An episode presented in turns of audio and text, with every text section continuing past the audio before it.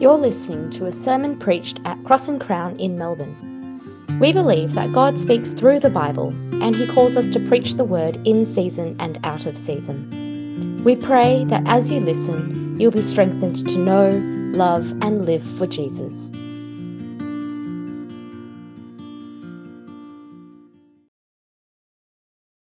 Hi everyone. Here at church, we believe the Bible is God's word to his people. That means when we read it, we are hearing God speak. Today's Bible passages are from Exodus chapter 13, verses 1 to 10, and Luke chapter 22, verses 14 to 23. Please have your Bibles open as we hear God speak. The Lord spoke to Moses Consecrate every firstborn male to me, the firstborn from every womb among the Israelites, both man and the domestic animal. It is mine. Then Moses said to the people, Remember this day when you come out of Egypt, out of the place of slavery, for the Lord brought you out of here by the strength of his hand. Nothing leavened may be eaten Today, in the month of Abib, you are going out.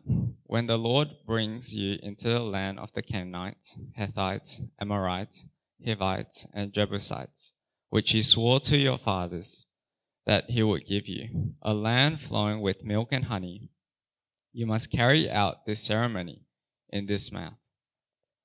For seven days you must eat unleavened bread, and on the seventh day there is to be a festival to the Lord Unleavened bread is not is to be eaten for those seven days. Nothing leavened may be found among you, and no yeast may be found among you in all your territory. On that day, explain to your son, This is because of what the Lord did for me when I came out of Egypt. Let it serve as a sign for you on your hand as you remember on your forehead as a reminder on your forehead, so that the Lord's instruction may be in your mouth. For the Lord brought you out of Egypt with a strong hand.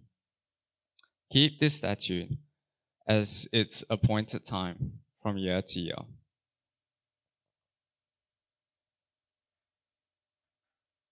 Luke 22, verse 14.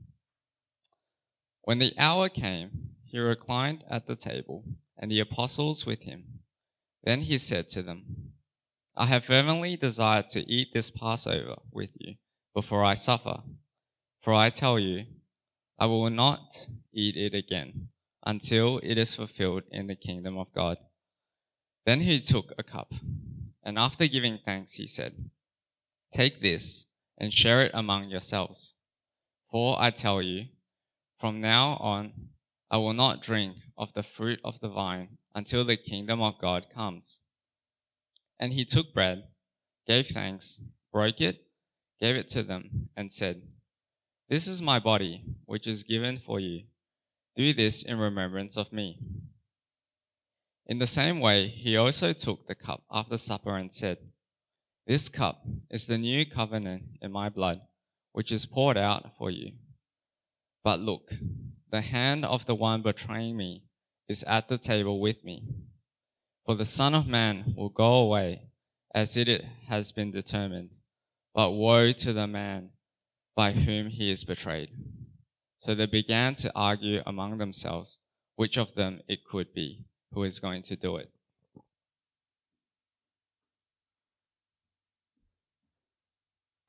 Let me pray.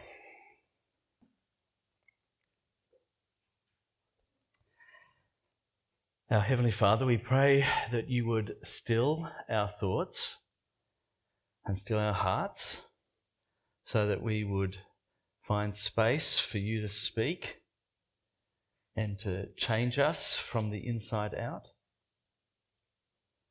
We praise you for this wonderful sight and this weekend and our brothers and sisters with whom we can share it. Please may these lessons take deep root, not just in our individual heart, but also in the life of this congregation. Now, please do these things not for our sake, but for your glory's sake. In Christ's name. Amen. So, I am a frequent gym user. Of course, it all depends on your definition of frequent. But my physio works out of a gym. So I figure that every time I see my physio, I'm really going to the gym, right? That's the way I see it anyway. I've learned some basic lessons about gym going. This is it. Once is not enough. In fact, you need to go more than once and probably as well to use multiple apparatuses. Do things there that you didn't do last week, working on your legs or working on your butt or whatever it might be. Once is not enough. We need to use multiple apparatuses. And people are really serious, I can't believe it, about going to the gym. You ever, have you ever watched that show, uh, Australian Ninja Warrior?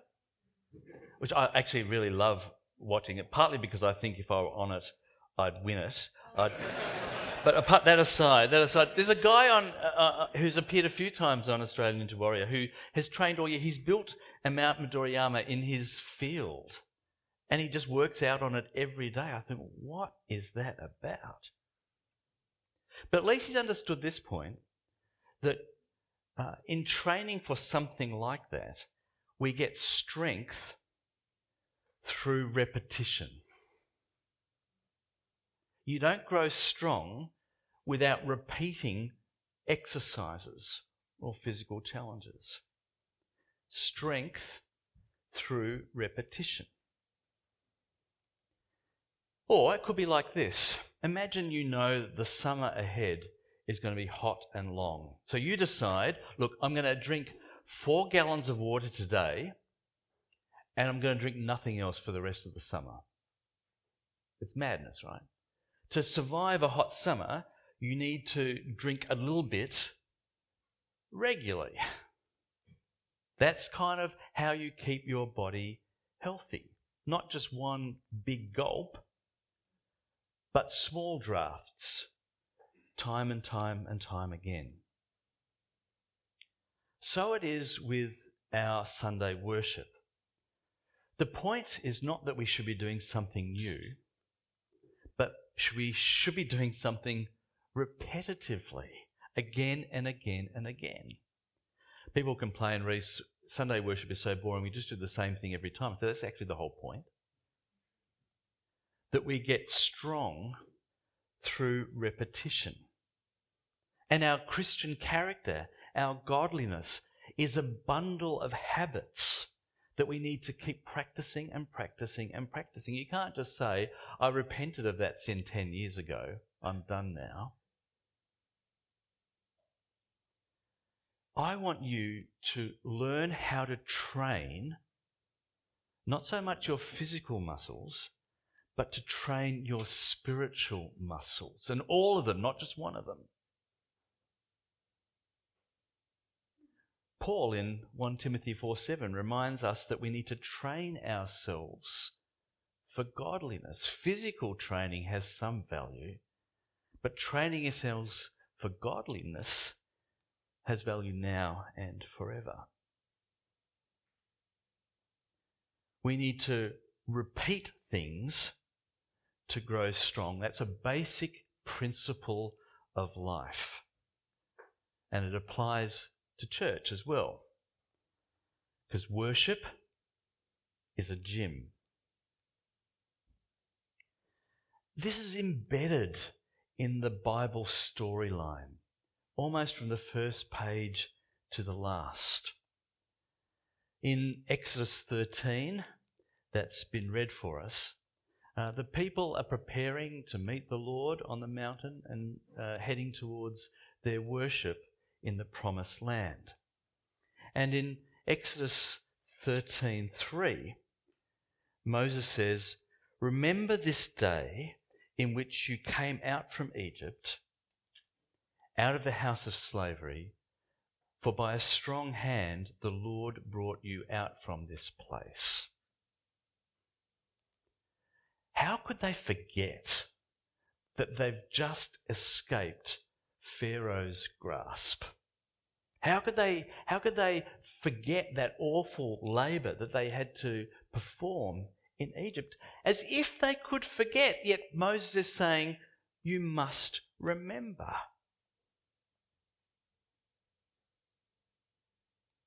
And of course, that principle recurs in the scriptures. The people of God are told frequently to remember. In fact, in 2 Peter, he's continually reminding them of things they already knew. That's not Peter being a dumb teacher, that's Peter being an excellent teacher. We're prone to forget. We need prompts to remember. And indeed, in Exodus 13, Moses explains that they need to keep the Passover every year. The Passover has been described in Exodus chapter 12 and in Exodus chapter 13. Moses explaining that they need to do this every year in this month. Verses 5 to 10. When the Lord brings you into the land of the Canaanites, the Hittites, the Amorites, the Hivites, the Jebusites, which he swore to your fathers to give you, a land flowing with milk and honey, you shall keep this service in this month. Every year, in that month. Seven days you shall eat unleavened bread, and on the seventh day there shall be a feast to the Lord. So it's every year repeated over seven days. Unleavened bread shall be eaten for seven days. No leavened bread shall be seen with you and no leaven shall be seen with you in all your territory. You shall tell your son on that day, so every year, when that day recurs, you shall tell your son, It's because of what the Lord did for me when I came out of Egypt. And it shall be to you as a sign on your hand and a memorial between your eyes, that the law of the Lord may be in your mouth. For with a strong hand the Lord has brought you out of Egypt. You shall therefore keep this statute at its appointed time from year to year. The same kind of point recurs in verses 11 to 16. Now, not so much about the Passover as the consecration of the firstborn. In Deuteronomy 6, parents are to teach their kids every year at the Passover what the Passover means. We were slaves in Egypt. Parents remind their children. Repetition, reminder is essential to spiritual health. Imagine saying, Look, I want to learn English, but I don't want to have to ever repeat phrases and learn them by heart. Or imagine a soldier saying, Look, I want to be a great warrior, but do I have to get up for drill again this morning? Or imagine an athlete saying, I want to be fast, but I trained last week. Do I have to train again this week? Or imagine a musician saying, I want to learn the piano, but I don't want to learn scales. Or imagine an actor saying, I want to appear in movies, but really, do I have to rehearse my lines? Imagine a father or mother thinking, I will only say this to you once, my child. You must say please, you must say thank you. Now, parents know that you've got to do it a thousand times. You've got to help your kids repeat, repeat, repeat, because it doesn't come naturally to say please or to say thank you. Or imagine a husband or wife saying, I made a decision to serve you on my wedding day, but I'm never going to make that statement again. Some Christians see repetition as the enemy of true spirituality. That if you repeat something, that must mean you're an inferior Christian, because true spirituality is spontaneity. And only by being spontaneous are we being authentic. Actually, the true enemy of spirituality is not repetition, the enemy is forgetfulness.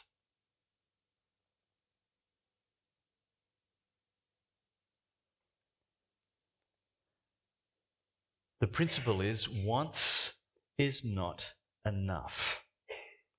And traditionally, church services have repeated practices week after week after week. Except about 200 years ago, uh, Christians started thinking of a new pattern for Sunday services. They realised that you could have big events where lots of people became Christians in, in a tent or revivals uh, in the countryside with big personalities, big celebrities preaching.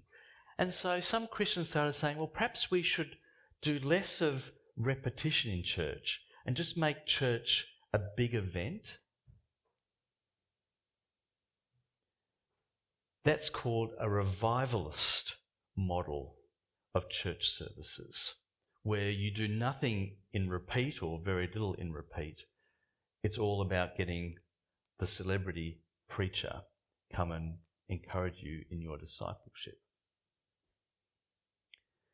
But actually, I think that produces immature Christians who aren't learning basic spiritual disciplines. We need to get an all round body workout. In church, you're not just coming to have one spiritual muscle stretched. In church, we have all our spiritual muscles stretched. A revivalist style church services really just stretches your capacity to make a big decision for the Lord. And they do that quite well. But so many other of our spiritual practices, our spiritual muscles, are unaddressed. To get an all round uh, workout, we need to pray each week and hear the Bible read and explained each week, and sing each week, and confess our sins each week, and to take communion, if not weekly, at least regularly. We need to develop spiritual muscle memory. We do something often enough that it kind of just becomes part of us. Like Tiger, Wood, Tiger Woods' golf swing. He's practiced so often that what for him seems so natural for me would be just an extraordinarily unreachable challenge. Or riding a bike. We need to learn how to do it and keep practicing it to stay upright. We do things with our bodies to internalize and make them so natural for us, which is the whole point of a church service. I remember years ago praying with a fellow who's, who was dying, and he had no affect in his face. And I said, Bill, how about we say the Lord's Prayer together? And his eyes opened. And in the old King James Version, he prayed with me the Lord's Prayer. And then all affect was lost from his face again. But the Lord's Prayer was so deeply embedded in his soul that I could start the words and his face lit up. This was so part of his soul that he could, in his dying hours, recommit himself to the Lord. Worship is like a gym. Repetition is actually good for us. And it's repetition which uses our bodies, which is even better. Did you notice that in Exodus 13, as it was read, there are instructions to repeat things, but almost more importantly, these repetitions involved all their bodily senses. They would taste the unleavened bread. They would probably smell the cooking touch the food, hear or speak the words. Children are asking questions that their parents might give explanations to. The instructions for repetition in Exodus 13, or in the Passover generally, involve lots of bodily senses. It's not repetition for repetition's sake, but repetition with explanation. Playing out a story and all of my body being involved with that story. These are repetitions with actions involving our bodies too. Worship's a gym. So we can use our bodies to develop spiritual muscles. What we do with our body reinforces things we're thinking in our mind or saying with our lips.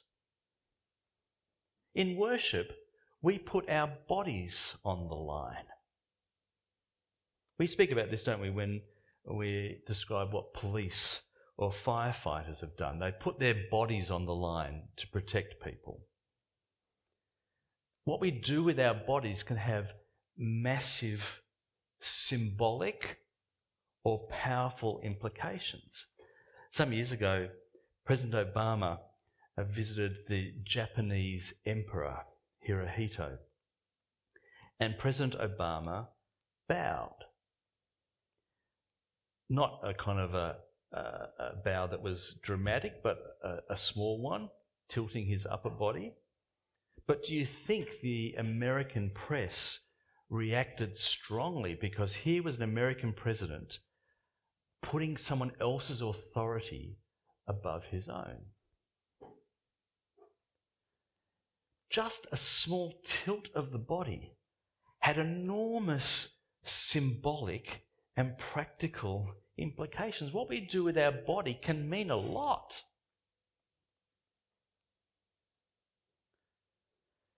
About 300 years ago, in, in Britain and in North America, there was a great awakening where people would preach in fields or from big rocks, as well as in churches, uh, seeing hundreds and hundreds of people converted around them. But one of the most surprising things about the Great Awakening was how people use their bodies. So often in those moments of preaching, people sitting in the pews or standing out of doors would shout out, would bark like dogs, would groan or would throw themselves on the floor and twist and turn these were extraordinary sights. Now, why they were doing it psychologically, that's perhaps for another day. But what's important is that they were hearing the word preached, and the word being preached was so powerful.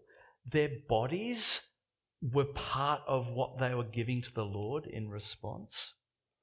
In their world, human beings' bodies and minds had been separated. People, people's rationality was prized above everything else. But here was a preacher preaching to you, your heart and your head and your will, preaching such that all of you could find a response to the Lord. And these weird noises were part of the way people owned the preacher's sermon. Now, I'm not expecting many this morning to be barking or groaning or contorting, thrashing around on the floor. But it's a little sign that sometimes people find it helpful to express with their bodies the things that they're committed to in their soul. Some Christians might raise their hands in singing or kneel to pray. And indeed, in the Psalms, we hear the psalmist uh, encouraging people to lift their hands, bow down, kneel, kiss, or shout out. Repetition is one thing, and I think it's actually quite important to learn things and to inscribe things in our heart, but we can repeat things not just with our lips, but with our bodies too. It's no accident that when Jesus is preparing for his own death, the night before he died, he performed a Passover meal. The Passover, which expected people to repeat things. That was how it had been expressed or explained in the Old Testament. But Jesus does something very weird. When Jesus does that Last Supper, he goes off script. He leaves the Old Testament instructions, the Old Testament words behind, and he rewords the script for the Passover. He puts his body at the center of what the Passover taught. So if you look with me at Luke 22,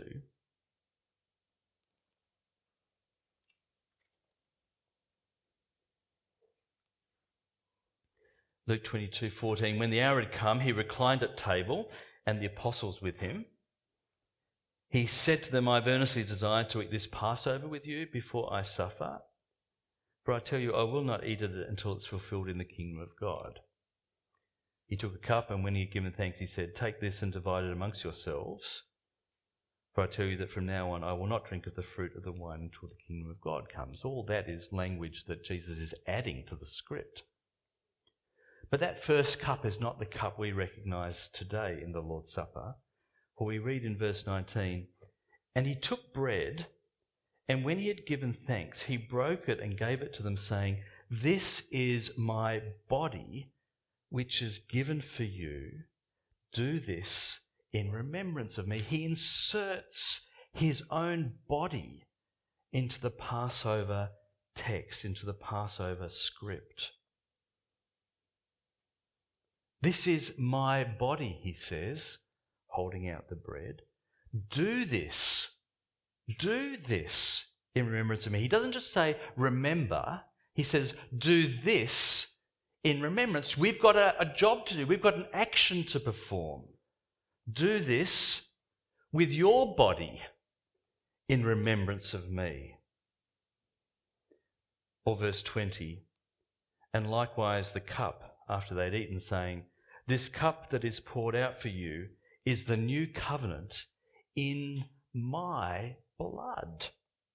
That wasn't in the Exodus 12, Exodus 13 script. Jesus is, is adding text, and that added words point to his body and ask us to do something with our body to eat and to drink to do this. But behold, the hand of him who betrays me is with me on the table. For the Son of Man goes as it's been determined, but woe to that man by whom he's betrayed. And they began to question one another which of them it could be who was going to do this. Not only does Jesus insert language about his body and our bodies into the script, he's drawing down different Old Testament verses. He's adding to the basic idea from Exodus, and he's drawing on, for example, uh, Exodus 24, when a new covenant or a covenant is made with blood. And here Jesus speaks about this new covenant in his blood. He's adding some words from Exodus 24. Or if you look at the Matthew 26 version of the Lord's Supper, this is, these words are added for you and for many for the forgiveness of sins. For you and for many, probably quoting from Isaiah 53. Jesus is giving us a new teaching and a new expectation of being trained repetition that involves our bodies. Now, of course, the Lord's Supper, as Jesus explains it here, is Him teaching us about His death on the next day. Jesus is interpreting his death. He doesn't leave it to chance. He wants you to know what his death is about. It's for forgiveness, for you and for many.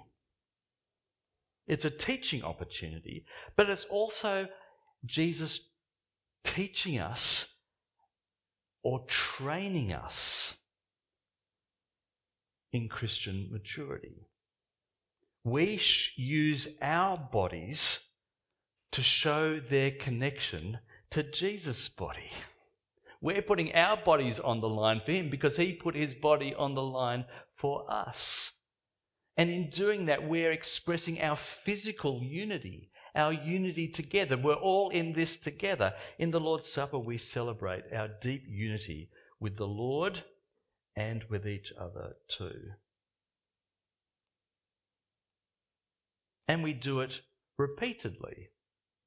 It's a way that the Lord trains us to be his people. We're not just observing God for a distance, we're putting our bodies on the line week by week for Him in any number of things we do in church together.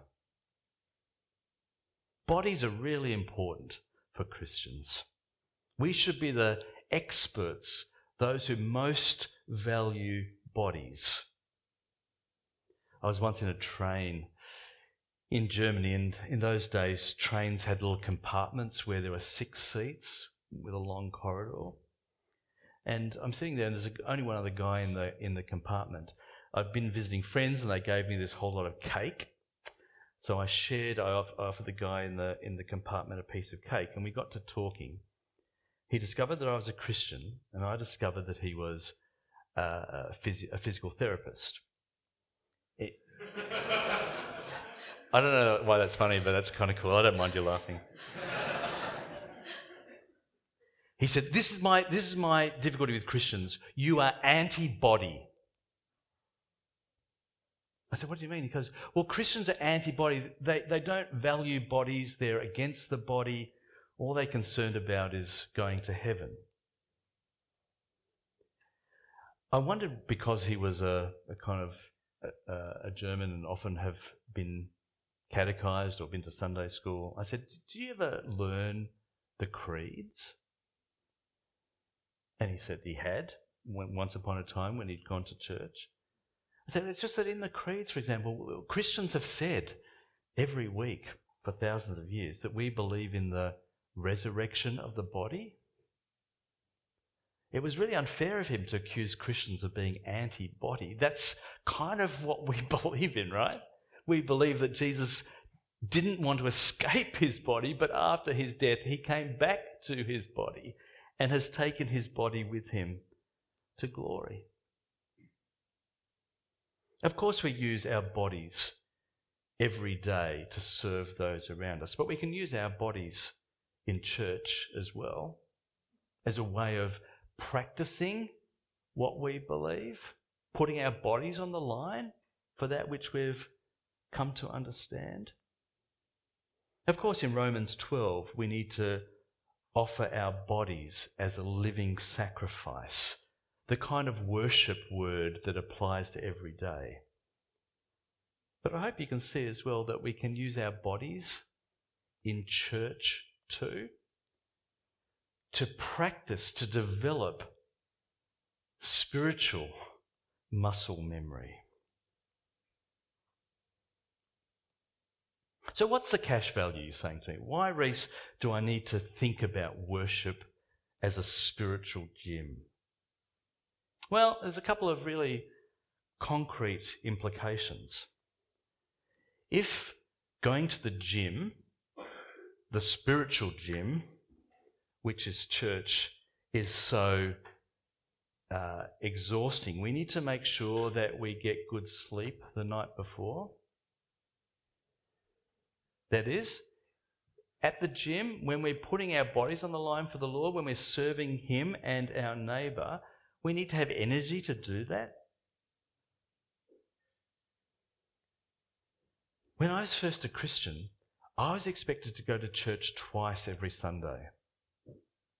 And now people think if you go to church once a month, you're a super Christian. Of course, you can't grow in the Lord unless you repeatedly practice worshipping. And if we see worship as a gym, even in the dry seasons of your Christian life, the patterns and the structures that you've learnt at church will keep you going.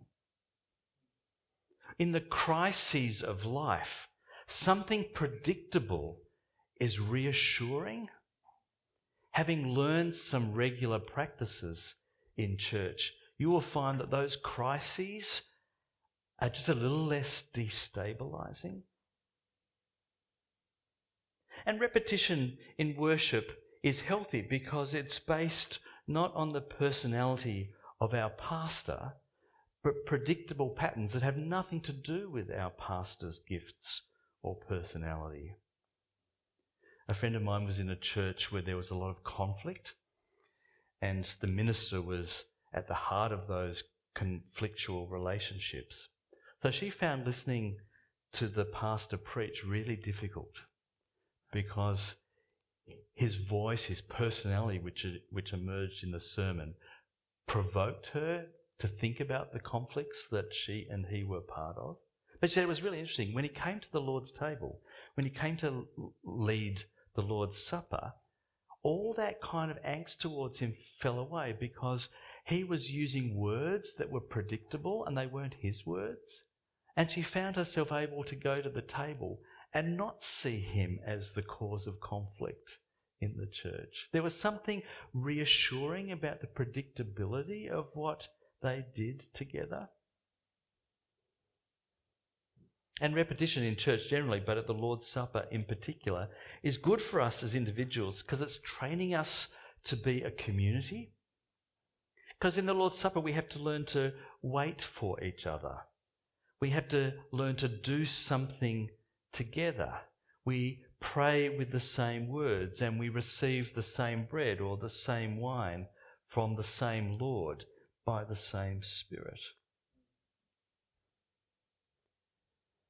Bottom line repetition in church, seeing worship as a gym, strengthens us for resistance to the world.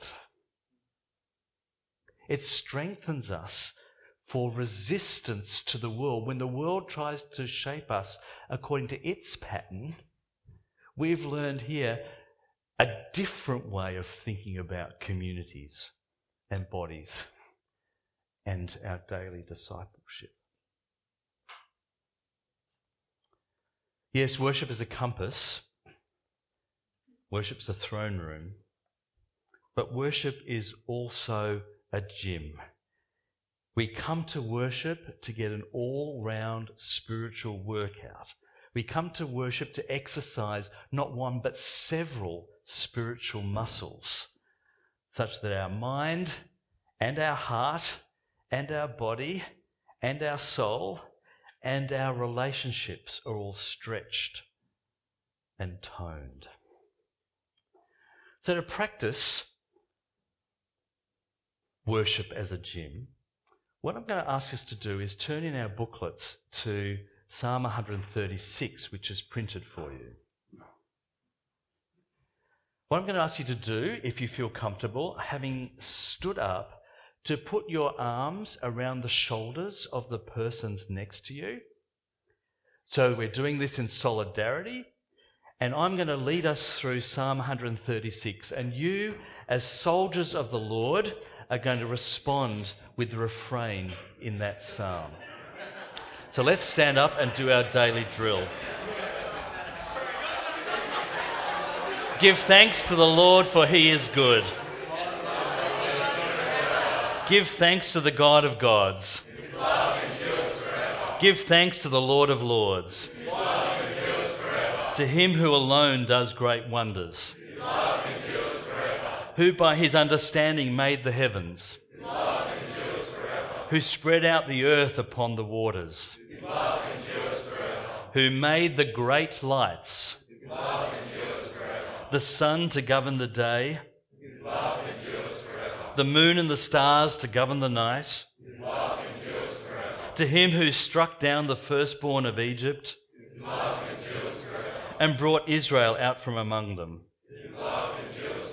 With a mighty hand and outstretched arm, to him who divided the Red Sea asunder and brought Israel through the midst of it. but swept Pharaoh and his army into the Red Sea. To him who led his people through the wilderness, to him who struck down great kings and killed mighty kings, Sihon, king of the Amorites, and Og, king of Bashan, and gave their land as an inheritance, an inheritance to his servant Israel. He remembered us in our low estate and freed us from our enemies. He gives food to every creature. Give thanks to the God of heaven. Amen.